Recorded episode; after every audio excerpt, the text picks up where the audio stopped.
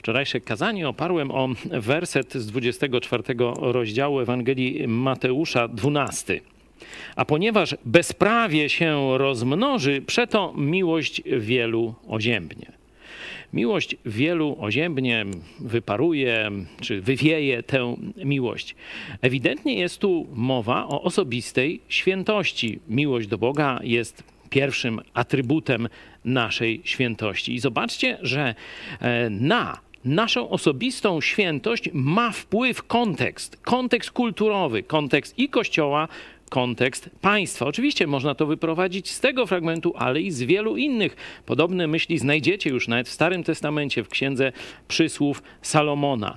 Zobaczcie, jeśli jest niesprawiedliwość w społeczeństwie, a szczególnie jeśli nie przestrzega się dyscypliny e, sprawiedliwości w kościele, to wtedy ludzie, można powiedzieć, gasną duchowo. Miłość wielu oziębnie.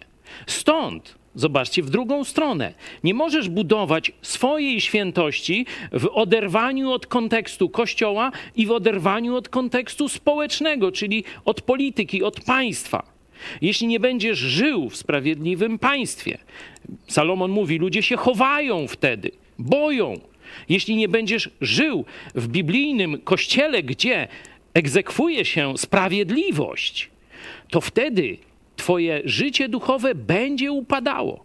Aż do takiego stanu, że praktycznie nie będzie widać Twojej miłości do Jezusa Chrystusa. A On sam powiedział, że jeśli nie będziecie się różnić od tego świata, jeśli nie będziecie świecić, to na co się zdacie?